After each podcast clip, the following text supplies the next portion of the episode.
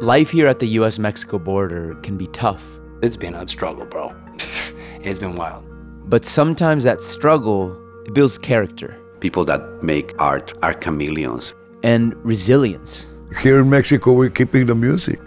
People, especially here in my country, they try to take down whatever I have built up. But I'm doing what I'm supposed to do and with all my love. From PRX and KPBS, Port of Entry is back with a new season on October 13th.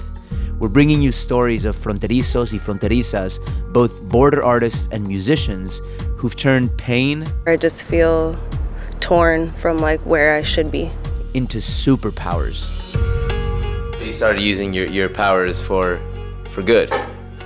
I've been fortunate to be in a position to even help others with what I do. Find and follow Port of Entry on Apple, Spotify, Stitcher, or wherever you listen to podcasts. Gracias por escuchar.